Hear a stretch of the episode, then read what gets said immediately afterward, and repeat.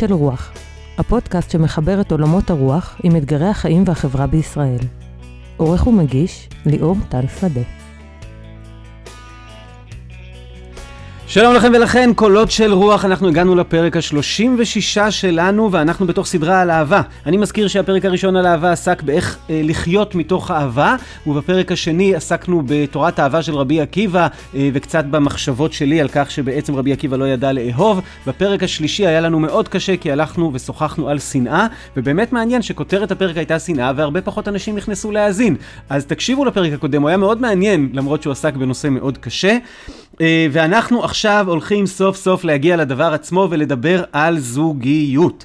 אה, עכשיו, לדבר על זוגיות כמובן, יכולנו לעשות, ויש פודקאסטים כאלה שכל הפודקאסט שנה שלמה עוסק רק בזוגיות, אז אנחנו אה, נמקד את עצמנו בכך שמה שנעשה כאן זה לקחת קצת דוגמאות של זוגיות מהמקרא ומהמקורות, וננסה דרכם לדבר על זוגיות בימינו, וכמובן שאני לא הולך לדבר על זוגיות לבדי, אלא יחד עם נויה שגיב. שלום נויה.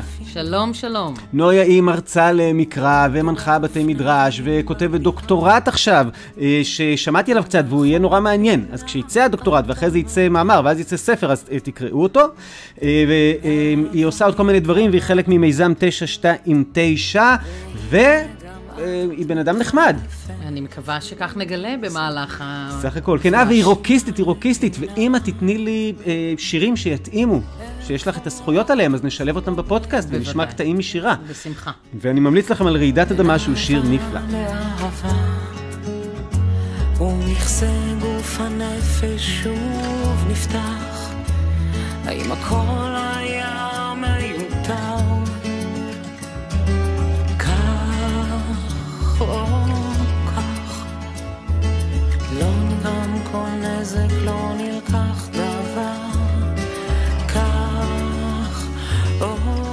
טוב, אז עד כאן אה, להתחנף לנויה, ועכשיו אנחנו נכנסים ישר לתוך העניינים. אה, רק אני אומר בגילוי נאות, בשיחה על זוגיות, אה, אני רווקה, לסבית, אם חד-הורית בהסכם הורות עם אב לילדיי, כך שאין לי באמת משהו לומר ברמת הניסיון האישי, אלא מתוך התבוננות, מתוך אובזרבציה בזוגות.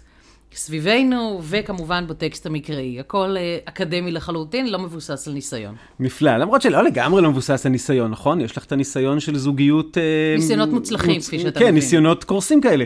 נהדר. לא, השאלה מה זה מוצלח פה, אולי נגיע לזה. ומה זה מודל של זוגיות. נכון, יפה. אז אולי מתישהו נגיע לזה בתוך הפרק. Um, הכל מתחיל כשבעצם uh, במיתוס של הבריאה, שבוראים um, uh, זכר ונקבה, ואנחנו יודעים שיש בעצם שני סיפורים. בסיפור אחד בוראים אותם ביחד, ויקרא את שמם אדם, והאדם זה זכר ונקבה, ובסיפור השני בוראים קודם כל את הגב גבר, ואז לאחר מכן מצלעו בוראים את האישה, וסביב זה נכתבו אין סוף מדרשים. בין היתר חז"ל אמרו שנברא האדם הראשון אנדרוגינוס, יעני היה לו, אה, נכון, איברי מין אה, זכריים ונקביים.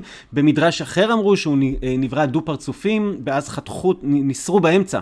כאילו, ונוצרו גבר ואישה. יש את המדרש המגניב, הלילית, שהקדימה את חווה כאילו, אבל הם כל הזמן רבו מלמעלה מלמטה, ואז בסוף היא פרחה לה באוויר, והביאו מישהי שתהיה למטה. וזה יכול להכניס אותנו בהתחלה לבכלל הזוגיות הראשונה בתורה, הזוגיות של אדם וחווה. יש לנו משהו להגיד עליה? אה, הזוגיות הראשונה של אדם וחווה, כפי שמתוארת בפרק א', היא זוגיות אה, שהיא מאוד, אה, א', שוויונית, זכר ונקבה ברא אותם, אבל היא גם מאוד פונקציונלית. כתוב, פרו ורבו ומילאו את הארץ. והיא עזר כנגדו בנוסח ה... תכף נגיע לסיפור גן העדן, אבל המטרה או הפונקציה של הזוגיות, כפי שמתוארת בפרק א', היא פריון. והולדה של האנושות, כך שהמושג אהבה, אם לרגע שאלנו את עצמנו אם הוא כרוך בזוגיות, לפחות לפי פרק א', שם... הוא גם לא נמצא שם, אין, לא אין אהבה, שם, לא נמצא לא המושג. בפרק ג' נכנסים עוד כוחות, אה, בפרקים ב' ג', שזה סיפור גן העדן, נכנסים עוד כוחות לסיפור הזוגיות, למפעל הזוגיות הזה, כוחות של תשוקה, כוחות של מיניות. לכן גם המדרש על אה, לילית, מציג אותה באור הדמוני של מי שדרך משחקי אגו רוצה להיות למעלה, ואחר כך גם אה, הולכת וגונבת זרעים אה, מגברים. אבל המר, המרכז, המושג המרכזי שם הוא תשוקה. לשך תשוקתך, נאמר לאישה, והוא ימשול בך. מי שהוא המשתוקק, הוא בנקודת החולשה. והדימוי המרכזי שלנו את הסיפור הזה, זה את האישה מפתה את, ה, את הגבר, אני תמיד בדמיוני רואה שם את uh, ונוס של, uh, של בוטיצ'לי, אבל אם אנחנו נקרא את הפסוק, כתוב, ותיקח מפריו ותאכל, ותיתן גם לאישה אימה ויאכל. פיתוי יבשושי מזה, או לפחות תיאור יבשושי מזה אין. אמ, אבל מדובר שם לא על אהבה, מדובר על אה, אה, אגו, מדובר שם על תשוקה, מדובר שם על אה, משחקי כוח, ואני אפילו לא יכולה לומר שיש שם את ה... האם נכון יהיה להכיל על המפגש הזה בין שני אנשים את המושג זוגיות. זהו, זה באמת תמיד אני תוהה עליו. יש בסוף את ה... כן, יש, האדם ידע את חווה אשתו, ו... אבל האם שם אנחנו מדברים על הזוגיות הראשונה, או שפשוט יש שם גבר ואישה פעם ראשונה שמביאים ביחד ילדים? לא בטוח שזה אותו דבר. לא רק זה. אני על זה שני, שתי הערות. אחת, שהם... אה, אה, מה זה זוגיות? הם 100% אה, מהאנושות שם, 50% גברים, 50% נשים. והם, והם לא בזוגיות, במובן שהיום אנחנו מדברים עליה, של אהבה, של שותפות, וגם... ה... זה מה יש, בגדול. זה מה יש, כן, לא... כן. אגב, כן. המדרש, אם ציינת כבר, מתאר איך בהתחלה כתוב שלא טוב היות האדם לבדו, ואלוהים מחפש עזר כנגדו. המדרש מפליג ומתאר מיהו העזר כנגדו שאלוהים מחפש לאדם, ומתאר באופן די אה, פרוע איך הגבר... האדם הראשון הולך ובודק עם חיות לא, לא מדרש. שונות. פשט, פשט הפסוקים. המדרש מתאר באופן די פלסטי איך הוא בודק עם חיות שונות, האם הן יכולות להיות לו לזוגיות במובן של תשוקה ומיניות. לאחר שזה לא ממש מסתדר, אז הוא נאלץ לפנות לפלן B ולייצר את האישה. עכשיו, מה שדיברת עליו, על המיניות שם, גם שם, אני, נדמה שאותה תמימות שהייתה להם, אה, עדיין קיימת. הפסוק אומר, בפרק ד', פסוק א', והאדם ידע את חווה את אשתו, וטהר ותלד. אוקיי? ואנחנו מבינים מכך שלדעת זה מה שעושים לפני וטהר ותלד. אבל מבחינת חווה, היא אומרת, קניתי איש את אדוני, או בעברית פשוטה, יצרתי איש עם אלוהים. זה שהם שיחקו לפני תשעה חודשים במכתש ועלי, מי ידע שזה יוביל אותנו ל, אה, ללידה? היא חווה את אותו דבר שאלוהים חווה לפני כמה זמן כשהוא ברא מתוכו את האדם. היא יצרה איש עם האלוהים, היא האלוהימה של הדבר. הגבר הוא כלי שרת שהם אפילו אולי לא מודעים לתרומתו הקטנה, החשובה, אה, לתהליך, ובאמת אני משערת שמי מהמאזינות שחוותה לידה, אולי תוכל להזדהות עם תחושת האלוהימה שנובט בתוכך אה, אה, ילד, ובסופו של דבר האדמה שממנה בוקע, בוקעים חיים. הגבר הוא די משני בסיפור הזה. אוקיי, אז זה מעניין. במחילה. לא, לא, זה מעניין, אני אגיד לך שבעצם מתחילת הפרק וכולה עברו שתי דקות, חמש דקות, כבר הספקנו גם להראות איך הגבר הוא זה שמושל, והוא המרכזי, והיא נבראה מהצלע שלו, ואין פה שוויוניות לכיוון הזה, והמדרש של לילית מעיף את לילית כדי להביא את אה, חווה הכנועה. הכנועה. אה, וגם הספקנו להראות כמה הגבר הוא שולי, ובעצם כל הסיפור הוא להביא ילדים, ובעצם כאן היא, ה, היא הדבר. ואחר כך והמת... אתה מתפלא שאחוז הגירושין גבוה. אבל תראה, אני רוצה להגיד שהמתח העצום הזה בין מי למעלה, מי למטה, במובן העמוק, כן, המתח העצום הזה של שוויון, לא שוויון, והוא מלווה את כל הסיפורי הזוגיות לאורך כל ההיסטוריה, ואני חושב שעד היום הוא נמצא עמוק, חזק שם בפנים, ואולי נראה את זה בהמשך בכל מיני כן, עניינים. כן, כן, אפשר לומר שהמקרא... שהזוגות במקרא, מעטים באמת הזוגות שיש בהם את המימד של אהבה, של שותפות, של אחריות משותפת. Uh, המקום הזה שאתה מדבר עליו, של מאבקי כוח, של uh, תשוקה, uh, של מיניות עם כל מה שהיא מביאה איתה, לא רק במקום הפתייני, אלא במקום של כוח חיים, של כוח הולדה, של כוח פריון אה, ויצירת נוכחות בעולם. אה, זה יותר מה שמאפיין, אני חושבת, את המקרא, מאשר אה, כן. זוגיות. אז בואו נעשה ככה, נעמיד במרכז השיחה שלנו את שלושת האבות אה, עם האימהות, ש... אבל האימהות זה יותר מסובך, עוד מעט נראה למה. אה, ונדבר קצת על אברהם ושרה, וקצת על יצחק ורבקה, וקצת הרבה על יעקב ורחל, ואז נראה אם יישאר לנו זמן לדברים נוספים שהכנו. אה, אני גם אגיד שראינו שחווה פשוט, הוא ידע אותה, וטהר ותלת, זה לא הסיפור של האימהות של העם היהודי, שכל אחת מהן בעצם הייתה הכרה לתקופה מסוימת, נכון? היה, היה, כולם, היה להם קשה להגיע למצב של לידה. אגב, לרגע אף אחד... אחד לא חושב שאולי לא זה הגבר לחשוב שאולי היה, זה הגבר, כי היה בדיוק. להם עוד נשים והם כן הולידו. בחלקם, לכן זה לא מסתדר. חלקם, היו להם עוד אה, נשים. כולם. והם- אבל זה בדרך כלל מאוחר יותר. זאת אומרת, אנחנו יודעים שאברהם הוא לא אימפוטנט, או שאין לו בעיה, או זרע חלש, רק אה, בסיפור הגר. עכשיו, זה נורא מעניין לחשוב על זה. תסתכל על צלמיות פריון. שמוצאים גם אה, באזורנו, באזור הסהר הפורה, וגם אתה יכול להגיע עד אה, אפריקה. הדגם של האישה הפורה היא אישה אה, אה, עם אגן רחב ושדיים גדולים ו- ובטן גדולה. על האישה אתה רואה כשהיא בהיריון. ואם אין הריון, אז אתה לא רואה את זה עליה. כל הילודה מוסבת עליה על גבר. אתה לא יכול לראות, למעט מקרי אימפוטנציה, שהזרע שלו בעייתי. אכן. וה- עד, עד, עד תקופתנו הנוכחית שבה בודקים.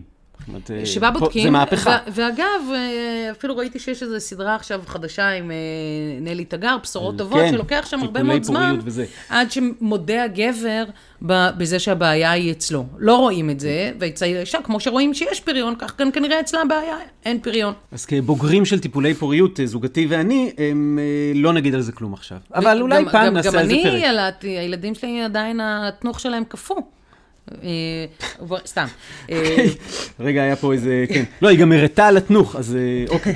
בסדר, אנחנו ניגשים ליצחק ולרבקה, לאברהם ושרה. קודם נתחיל כן. באברהם ושרה. כן. אה, בעצם אברהם נחשב האבי, העם היהודי, לכן אנחנו קופצים אליו. זה בהתחלה אברהם ושרי. אה, ואני דווקא רוצה לקחת איזה רגע מסוים שם, וזה הרגע שבו הם שניהם נכנסים לאיזה סוג של סכנה. והדרך שלו להתמודד עם הסכנה זה לתאר אותה בתור אחותו ולא בתור אשתו, כי הוא פחד שמא יהרגו אותו כדי לקחת אותה, כן. אבל בעצם בזה שהוא מתאר אותה בתור אחותו, הוא מפקיר אותה, אה, כי אם היא לא, בתקופה ההיא, אם היא לא שייכת למישהו, אם אין לה בעל, אז אפשר לעשות איתה מה שרוצים. אה, זאת אומרת, אפשר להגיד שבמודל זוגיות הראשון שאנחנו רואים פה של אברהם ושרה, אה, הגבר מפקיר את אשתו כדי להציל את עצמו, ופשוט אה, היא נתונה למעשי אונס וכאלה. תראה, אני רוצה להציע שזה כבר כמעט שיא של תהליך, הרגע הזה שהוא מפקיר אותה. אנחנו בראשית י"ב. כי בעצם בבראשית י"א, שמספר לנו קצת את קורות הרכילות על המשפחה הזו, מסופר לנו על שני, אה, שני עניינים שמשלימים זה את זה. אחד, ששרה יקרה, ושתיים, שאבא של לוט, נחור, האח של אה, אברהם, אברהם. מת. עכשיו בואו נעשה אחד ועוד אחד. לדוד אברהם אין ילדים, כי אשתו עקרה, וללוט האחיין אין אבא. אז אנחנו יכולים להפוך את אברהם לאבא של אה, לוט, ושרה בעצם אה, די מיותרת. עכשיו, מאיפה אני מבינה לא ששרה... הבנתי. הוא לא זקוק לאשתו כדי לעש- לעשות ילד. כאילו כי יש לו הוא את לוט? מאמץ את לוט, ובאמת מערכת היחסים ביניהם, דיברת על זה שהוא מפקיר אברהם שרי, תסתכל איך הוא מתנהג אל לוט, כאשר הוא אה, אה, אה, כלוא, נקלע למלחמה בסדום, אברהם מוכן את כל מה שיש לו לסכן בשביל להציל את האחיין הזה שלו, הוא לא מפקיר אותו כמו שהוא זורק את אשתו אגב, ולא פעם אחת, אלא פעמיים.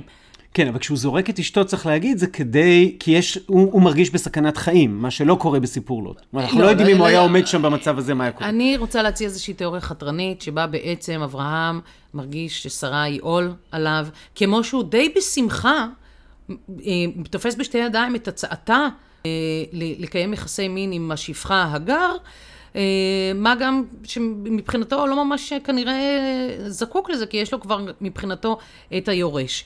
אז אה, זוגיות שיש בה מחויבות, נאמנות, הגנה, אני לא מוצאת שם. להפך, יש שם אה, זוגיות שהיא עול מבחינתו ברגע שהיא לא ממלאת את הפונקציה שאותה היא צריכה למלא כוולדנית. והוא מבחינתו יש לו את שלו, ובעצם בכל הזדמנות אפשרית הוא או נפטר ממנה, או אומר לאלוהים, כבר יש לי. גם אגב, ישמעאל מבחינתו מספק אותו. רק נגן עליו בזה שהוא יכל היה להיפטר ממנה, הוא יכל פשוט להיפטר ממנה, וגם היו כל מיני סיטואציות שבהן, כמו הסיטואציה עם הגר וישמעאל, שהיא שמה איזה אולטימטום, שהוא כן נענה לה. זאת אומרת, יש, זה כנראה יותר מורכב, זה לא היה ממקום כזה שלא סופר אותה ודי. היה שם משהו כנראה מסובך, מורכב, שכשאנחנו אומרים, הכל מתחיל בזה שבזוגיות אמורים לייצר פריון, ואז אין פריון, אז מיד מכניסים לנו את הדרמה לסיפור. הם, כן. הם, חיים בדרמה. אגב, כשאתה אומר זוגיות חייבת לייצר פריון, אה, זה גם... אה, אני קונ... לא אומר, את אמרת בפרו ורבו של ה... זה קונבנציה א' של המקרא, מראשיתו, מסיפור היסוד, וגם קונבנציה של סיפור תולדות העם היהודי. כי הרי ההבטחה שאברהם מקבל היא לארץ, ולזר שירש את הארץ. אלה שתי הבטחות שכרוכות זו בזו. ועל כן הזרע, הפריון, הוא הכרחי לקיומה של האומה. כן. אה, כמו שאגב לאנושות כולה, כן? לא אמרתי פה איזה משהו מהפכני. אבל הפריון זה לא רק אה, חשק או צורך אה, שהאישה מקשיבה לרחם שלה ושומעת את הביציות שלה, והגבר רוצה... כן. וכל תיאוריית הגן האנוכי של דוקינס, כן, נכון. אנחנו בסך הכל מה שאנחנו רוצים, את רוצה לגנוב לי את הזרע ואני רוצה לתת... נכון. כן. כי הפריון, יש פה בתנ"ך מימד, ברוב הפעמים מימד אה, לאומי, מימד אה, המין והפריון, מימד לאומי. מימד אה, אה, כוחני של, אה, אה, של הנכחה, כן. של, אה, הפצה. מאפשר לנו, אני חושב, אבל גם להעמיד כבר מההתחלה את הסיפור של, כאילו, כשזוגיות נקשרת בהורות, Uh, שני הדברים האלה, נגיד אם זוגיות קשורה בתשוקה ובמיניות כן. ובכל מיני uh, מסתוריות, וב, אז ההורות היא לא בדיוק כזו. כן, ו... אפילו אגב כדאי לשים פה כמודל, אולי גם נזכיר אותו בעניין יעקב, את אלקנה. מספר שמואל, שאומנם נולדים לו ילדים מחנה, מפנינה, אבל את מי שהוא אוהב זו את חנה. וכשהיא עצובה ופגועה ונעלבת, הוא אומר לה, טוב, אני לך מעשרה בנים. הוא, הוא, הוא, כן. הוא, הוא שם את הזוגיות במקום הראשון, וממש מסלק משם את מימד האכזבה, ומציע אלטרנטיבה לזוגיות. ושוב, הוא שם זוגיות, זה נכון, אבל הוא שם זוגיות במקום הראשון, ויש לו עוד נשים. כן, קל לך. לא, אבל זה בכלל סיפור שם. זאת אומרת, אנחנו חיים בעידן שבו הדבר המקובל, אולי בסוף נתקוף אותו, אבל הדבר המקובל זה אחד על אחד. מונוגמיה כזאת שנמשכת לה לאורך עשרות שנים, זאת ההצלחה, זה הדבר היפה. זה לא הסיפור של זוגיות 아, אה, במקרא, אין גבר עם אישה אחת. אין, אה, כמעט אין, וגם אה, פילגשים זה דבר לגיטימי ומותר. בוא נגיד שהחופש המיני והיצירתיות במבנים המשפחתיים, במקרא הרבה, משורטטת תמונה הרבה יותר נועזת מאשר היום. כן, זה בהחלט. בייחוד לגבר. אה, אנחנו אה, רצים ליצחק ולרבקה, בסדר? כן, ממשיכים הלאה. אה, יצחק ורבקה, נדמה לי שזה כבר פרשת השבוע הנוכחית, שבה הולכים לשדך. מישהי ליצחק, כשמי שמקבל את המשימה, משימת השידוך, זה העבד זקן הבית, שבעצם יוצא למסע כדי למצוא אישה ליצחק. זה יכול להיתפס בתקופתנו כנורא נורא פרימיטיבי, ואני רוצה שננסה לתקוף את הדבר הזה. אמ, אותו עבד מגיע ופוגש את רבקה ומוקסם ממנה, ואז הוא פוגש את משפחתה, ובעצם הוא רואה מכל הכיוונים שהיא מתאימה. יש כסף ויש אשת חסד והיא נראית טוב, ומכל הכיוונים וואלה זה בדיוק ליצחק, וסוגרים... שיצחק אגב, רק אה, נשים רגע את המצלמה עליו, אה, עדיין מתאושש מזה שאבא שלו ניסה להרוג אותו. כן, היה, היה שם איזה עניין כזה. כן. אוקיי, ו... באותו הזמן שמוצאים לו אישה, כן. ומתאושש מהמוות של אימא שלו. שזה... או לא מתאושש. ואז הם, הם, מביא הם, העבד, שכנראה זה אליעזר, את, אה, אה, את רבקה אה, ליצחק, זאת אומרת, הם עדיין לא נפגשו, הוא מגיע יחד איתה, ואני רגע קורא כמה פסוקים, כי הם יפים מכדי לא לקרוא. ויצא יצחק לסוח בשדה לפנות ערב. וישא עיניו, וירא, והנה גמלים באים. ותישא רבקה את עיניה, ותרא את יצחק, ותיפול מעל הגמל. ותאמר אל העבד, מי האיש על הזה ההולך בשדה לקראתנו? ויאמר העבד, הוא אדוני. ותיקח הצעיף, ותתכס. ויספר העבד ליצחק את כל הדברים אשר עשה. ויביאיה יצחק האוהלה שרה אמו. ויקח את רבקה, ותהי לו לאישה, ויהביה. וינחם יצחק אחרי, אחרי אמו. אוקיי, okay, אז הנה ההווה הראשון שלנו. אמ, תראי, יש פה דרמת התאהבות כאילו.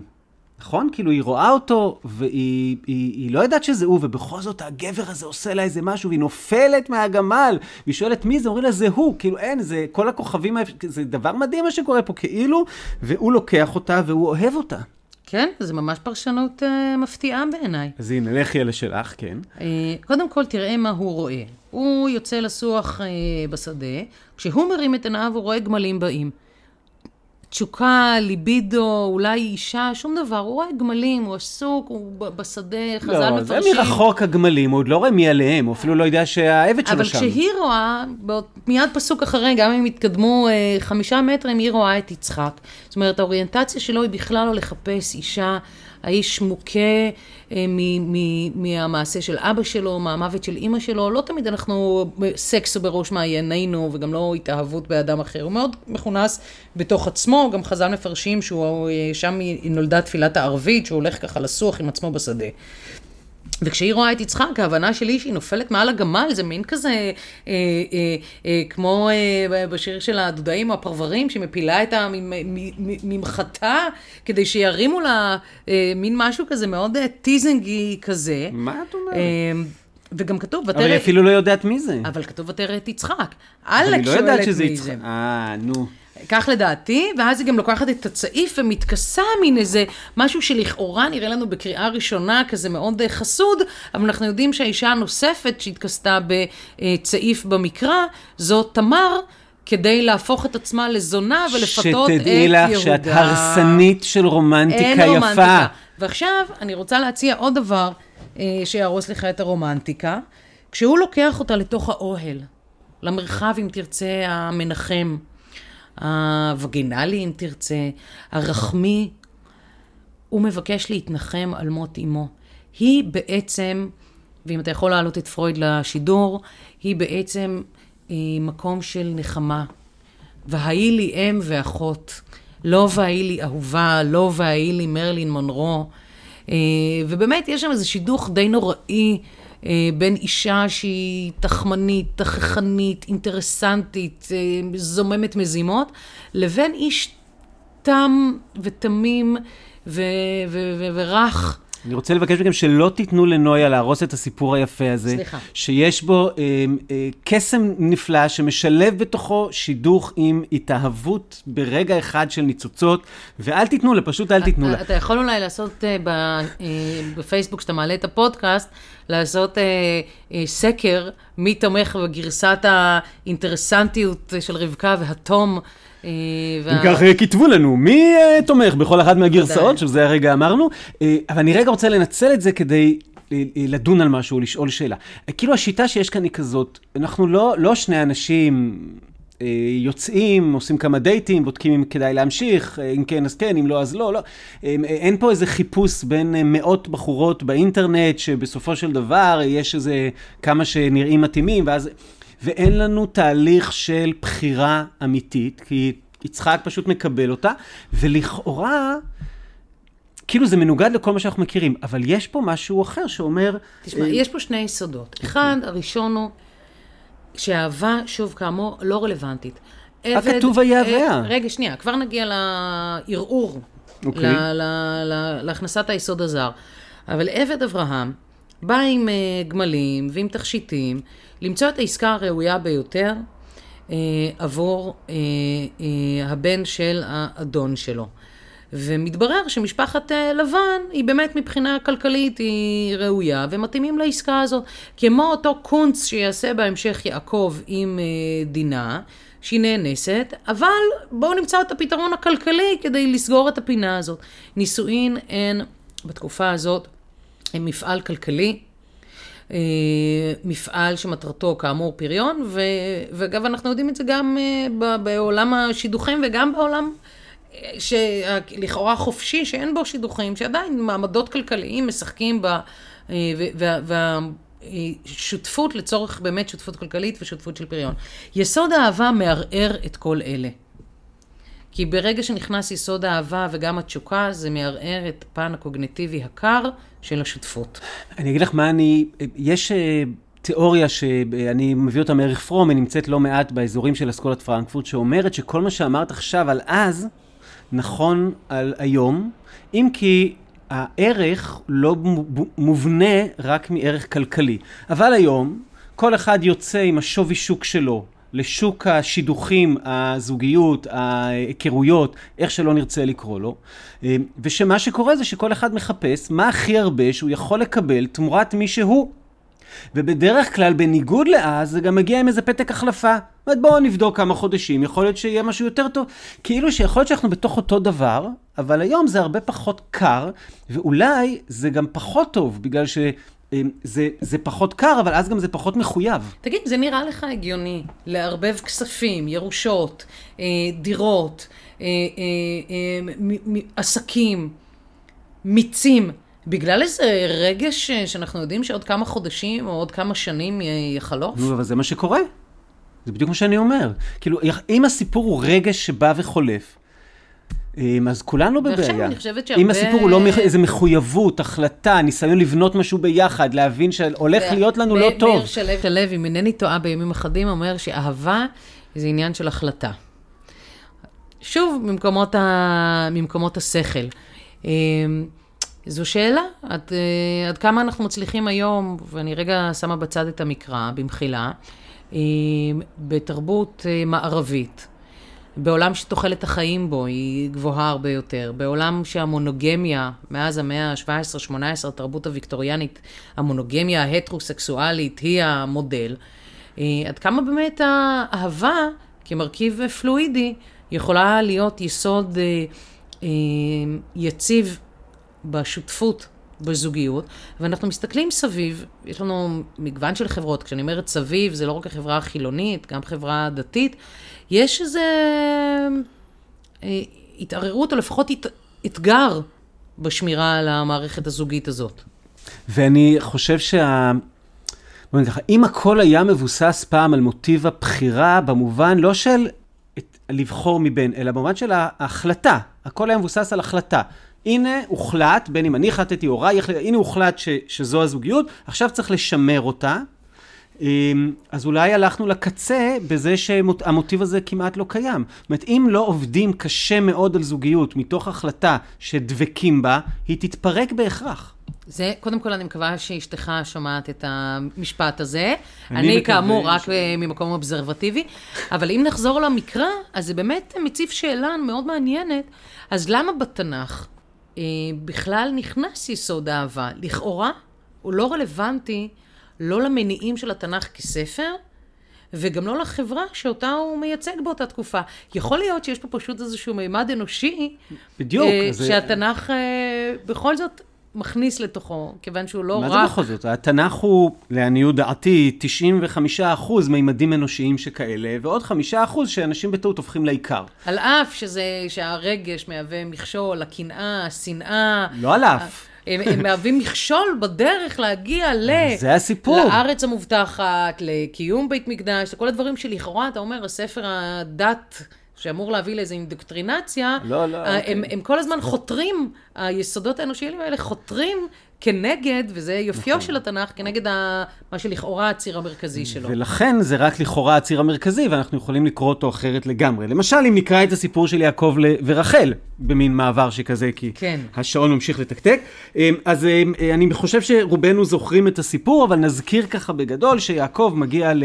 אה, לבן, אה, ושם אה, אחרי זמן מה הם, הם עושים איזשהו דיל שבו יעקב יעבוד את לבן שבע שנים כדי לקבל את רחל. אבל העסק הזה, שנשמע, כשאני מספר אותו ככה, מאוד מאוד קר, מתחיל, עד שאת תהרסי לי את זה, עוד פעם ברומנטיקה מופלאה.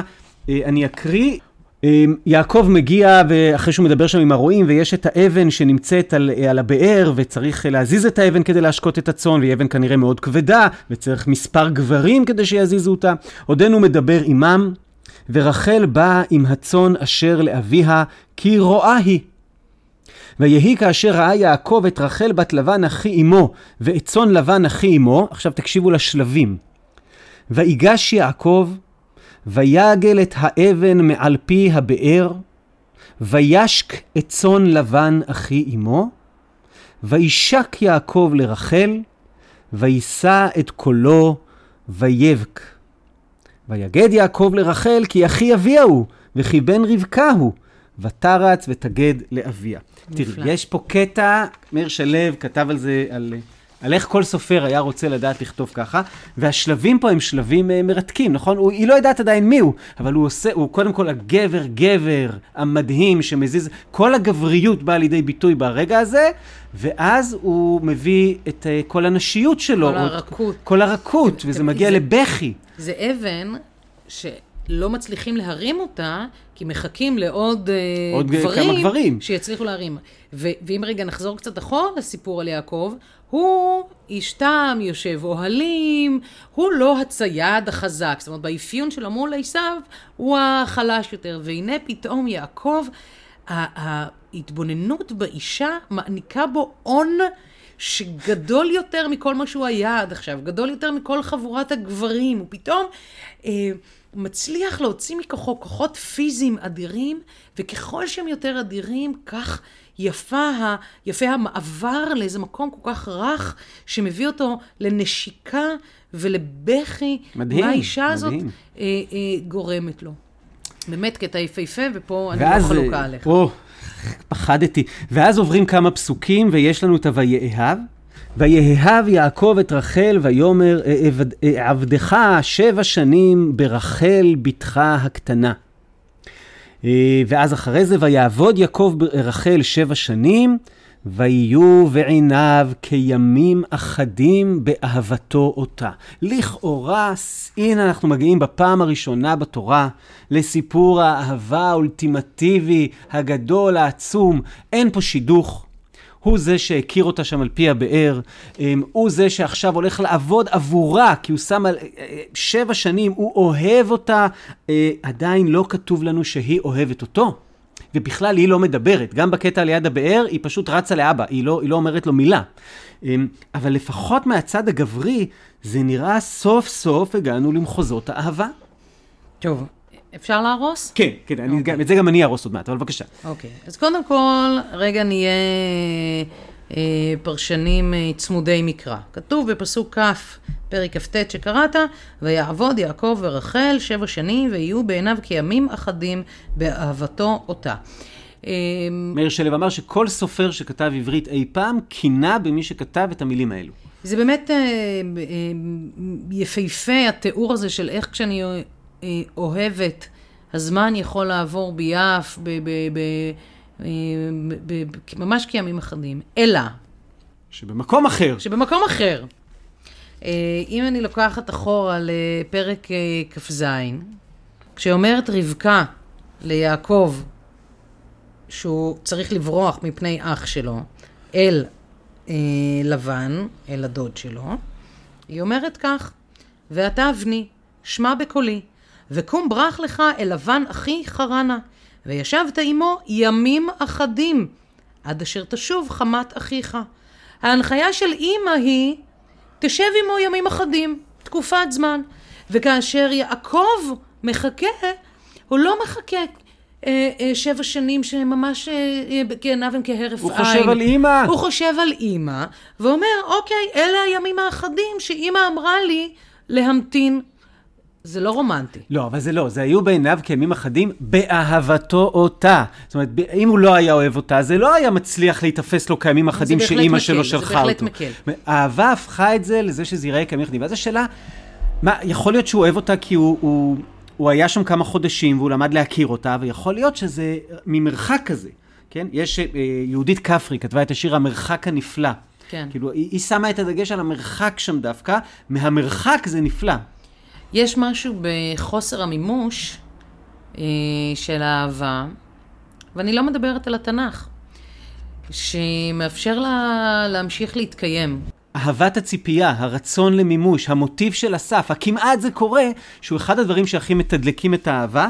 נגיד שדוד גרוסמן אה, אמר על הסיפור הזה, אולי נקריא רגע, קטעון, שיעקב אוהב את רחל, אבל אפשר שלא פחות מכך, הוא אוהב את הציפייה לרחל, את ההשהיה, את המשחק האיטי שלו עם הזמן ועם ההבטחה הגלומה בקשר הזה. אולי יעקב מושך לו מין עונג מיוחד ופנימי בכך שהוא משתעשע בינו לבינו בציפייה המתמשכת לאיזה טוב שעתיד לבוא, שחייב לבוא. הוא מתענג על הצלילה האיטית והמהפנטת לתוך דמיונות האהבה שלו, שילכו ויתעוררו לאט בקצב האהוב עליו, בקצב הנחוץ לו, עד שישתלהבו לאש גדולה בתום שבע השנים בדיוק. זאת אומרת, האהבה הזאת, אה, לא של רחל עצמה, שאיתה צריך עכשיו אה, לעבור חיים שלמים, ושגרה, ושחיקה, והורות, ומסעות, אלא האהבה של הציפייה לדבר הזה. זה מאוד הזכיר לי קטע קצר בשי עגנון, שאני כל כך אוהב. שאני אהיה חייב אה, להטריח אתכם ולהקריא גם אותו, בסדר? לך על זה. אז יש בש... בסיפור פשוט את אה, הירשל ובלומה, למי שלא מכיר. אה, אז... מי לא מכיר את הירשל ובלומה? נכון, כי היה בבגרות, נכון? אבל רק נזכיר שהירשל הוא כאילו בין העשירים, ובלומה היא עכשיו העוזרת, וכאילו בקודים דאז הם לא יכולים להיות ביחד, והירשל מאוהב בה, והנה יושבת לה בחדר, והירשל נכנס. כיסא זה שבלומה ישבה עליו יחידי היה בחדרה. ולא היה בחדרה כיסא אחר חוץ ממנו, שחדרה אינו רגיל באורחים. ומאחר שהיא ישבה, לא מצא הירשל כיסא לישב עליו. עמד הירשל לפני בלומה. רגליו מתמוטטות ופיו התחיל מרטט. דומה שביקש לומר לה דבר. אלוקים בשמיים יודע מה ביקש הירשל לומר לה. שעה קלה עמד לפני בלומה באמצע החדר. כותלי החדר התחילו מצמתים אותו ביניהם, כמה קרוב הוא לה וכה רחוקה היא ממנו. אף על פי כן אינה רחוקה כל כך, אינו צריך אלא לפשוט ידו, והרי היא קרובה לו יותר מכל הימים. סוף סוף עשתה היד מה שיעץ הלב. פשט את ידו, וביקש ליטול את ידה ולפייסה. לא הספיק לעשות כן עד שיצתה. יחידי המדהיר שבחדרה של בלומה, משיצתה, הרגיש בה יותר. כל חללו של החדר ספוג ריחה, כתפוח שנפל מן העץ וריחו נודף. הירשל פנה אילך ואילך, כיוון שראה את עצמו יחידי, הניח ראשו על מיטתה.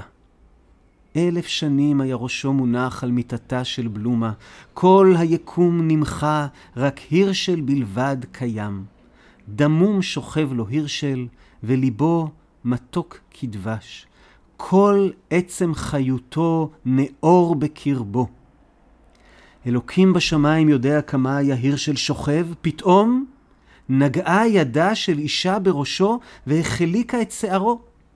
גם כי החריש ולא אספר תבינו שידה של בלומה הייתה זאת, כיוון שהרגיש בה, ננער ויצא. אוי, זה קטע פשוט, פשוט אה, נהדר. כמה הפנטזיה אה, חזקה אה, ורצויה ובת הכלה הרבה יותר מן המציאות. ובאמת, אם נחזור לקטע של אה, יעקב, רחל ולאה, יש משהו באמת הרבה יותר גשמי, מציאותי, באישה הזאת הוולדנית, לאה, שיולדת לו זה אחר זה בנים. אני משערת שתוך כדי כבר האגן מתרחב, יש ורידים ברגליים, אה, אה, עיגולי זיעה תחת בית השחי, דברים שהם לא סקסיים.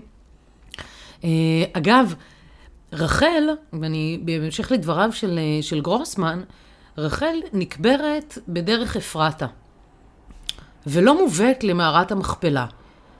עכשיו, תראו, את uh, עצמותיו של יוסף הביאו ממצרים, את עצמותיו של הרצל הביאו לארץ. אפשר היה לטרוח ולהביא את עצמותיה השדופות והקטנות של רחל ולקבור אותה ביחד עם יעקב במערת המכפלה. אבל גם אז יעקב אולי ממשיך לרצות אותה בעמדת הפוסטר, בעמדת הבלתי מושגת, ומוכן גם להתעורר באחרית הימים בתחיית המתים עם אותה ולדנית, אה, כעוסה, נרגנת.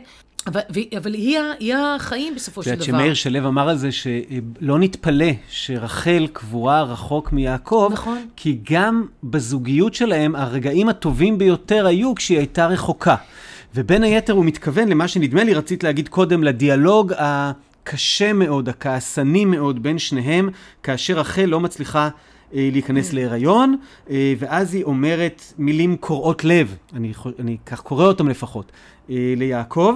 ואחרי שכתוב שוותר רחל כי לא ילדה ליעקב, ותקנא רחל באחותה, ותאמר אל יעקב, הבה לי בנים ועם עין מתה אנוכי. ואיך הוא עונה לה? תגידי לי, את תחת אלוהים אנוכי לתת לך פרי בטן? יפה, ויחרף יעקב ברחל ויאמר, את תחת אלוהים אנוכי אשר מנע ממך פרי בטן?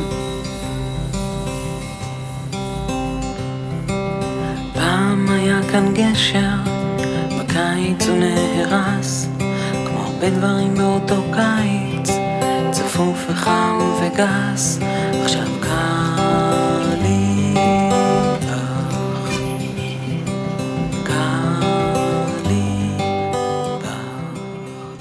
אינטימיות, הכלה, שותפות, זוגיות. לא, וזו השיחה היחידה שמתוארת ביניהם. אגב, רק עוד מילה אחת אה, על רחל ולאה, אה, אפשר לראות אותן מגולמות בשתי נשים. דיברנו, פתחנו על, אה, דיברנו על חווה ולילית. אפשר לראות אותן באמת כשתי נשים, אבל יהודה עמיחי, בספרו פתוח סגור פתוח, כותב כך: בוקר עכשיו, והנה את לאה. אמש היית רחל.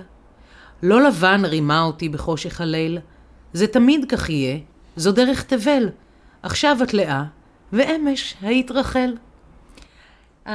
על הבר, בתאורה הנכונה, עם המוזיקה, עם הסילואטה. זו רחל, הבלתי מושגת, הנפלאה. ובבוקר, עם הסוואצ'רט המהוע והבוקסר שאפשר כבר היה מזמן לזרוק, והבל הפה הלא מחמיא של הבוקר, יש משהו לאה בדבר הזה, ואנחנו רוצים תמיד להמשיך אה, אה, להחזיק באיזו מסתוריות בלתי מושגת. אגב, שאלה שאולי נענה עליה בפודקאסט אחר, אה, זה למה יעקב, אה, על אף האהבה הזאת והתשוקה הזאת, מסכים לזה שיעבדו עליו, הרי טמבל הוא לא. אה, הוא סוחר... איש תם. מה זה תם? כן. הוא סוחר ומאכר בכל דבר שהוא נוגע בו, הוא עושה עסקאות עם אלוהים, מעשר יעשרנו לך, ואחר כך עם הנקודים, עם לבן, בטח עם אח שלו ועם אבא שלו. איך בעסקה הזאת הוא, הוא מפשל? עכשיו, אתה יכול להגיד שזה הבטן הרכה של האהבה. אה, שמטשטשת אותו ומסמת אותו ו- וגורמת לו להסכים לעבוד עוד כמה שנים. אבל אני רוצה לטעון שגם פה מימד הפריון והענייניות שבמערכת היחסים, הענייניות הכלכלית, גם כאן באה לידי ביטוי. יודע יעקב, הוא מבין, לאה היא הוולדנית. העסק צריך להתחיל לתפקד. רחל היא צעירה מדי, היא יפה מדי, בבחינת אה, אה, מוטציה ביולוגית שבאמת לא מצליחה להיכנס להיריון, ואת הילד, בלידת הבן השני היא מתה. היא, היא, היא לא טובה לפן הזה של העסקה. היא טובה לאהבה, היא לא טובה לפריון, ולכן יעקב מרוויח מבחינתו גם את ה...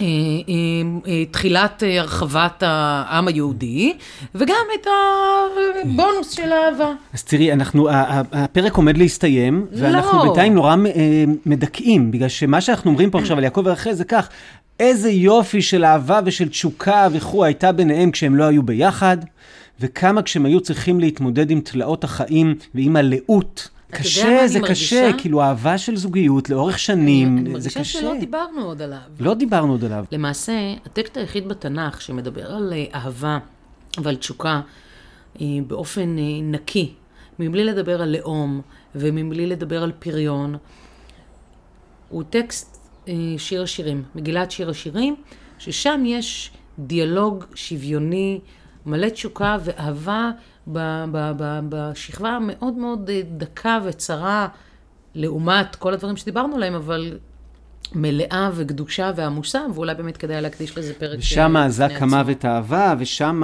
גם קנה, אה, קשה כשאול לקנאה, ושם אנחנו נכנסים אה, לתוך העניינים בעצם. רק שם. אז את אומרת, אנחנו מסכמים את זה. אולי רק נגיד את השיר הנפלא של יאלי שנר, אה, אה, שאמרנו ששבע שנים היו בעיניו כימים אחדים. אז היא כותבת שיר שנקרא בעיניה, שיר מאוד קצר שהיא משחקת עם המילה לאה, והיא כותבת, שבע שנים היו בעיניו כימים אחדים. ותקום בבוקר והנה היא לאה, אוכל, כביסה, ילדים. מעניין שהיא כתבה את זה לפני שהיה לה אוכל כביסה ילדים, היום כבר יש לה.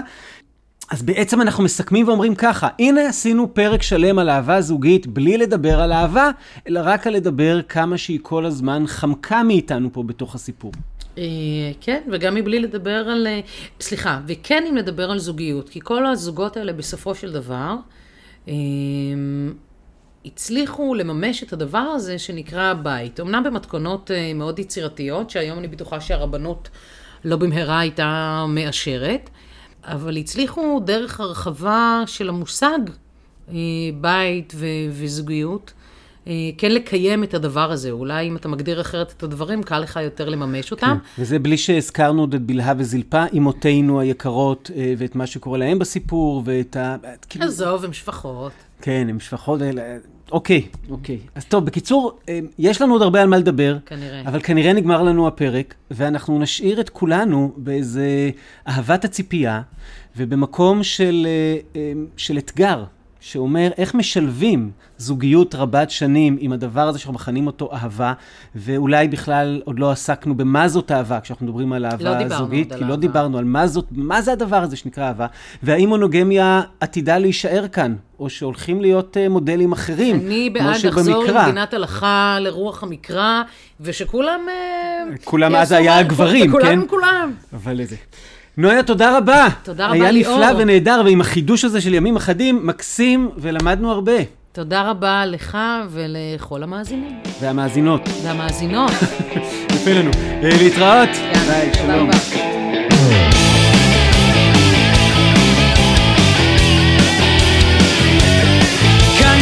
שאת אוהבת שככה אוהבים אותך וגם זה יודעת. התבוננות להסתכל במראה לראות אם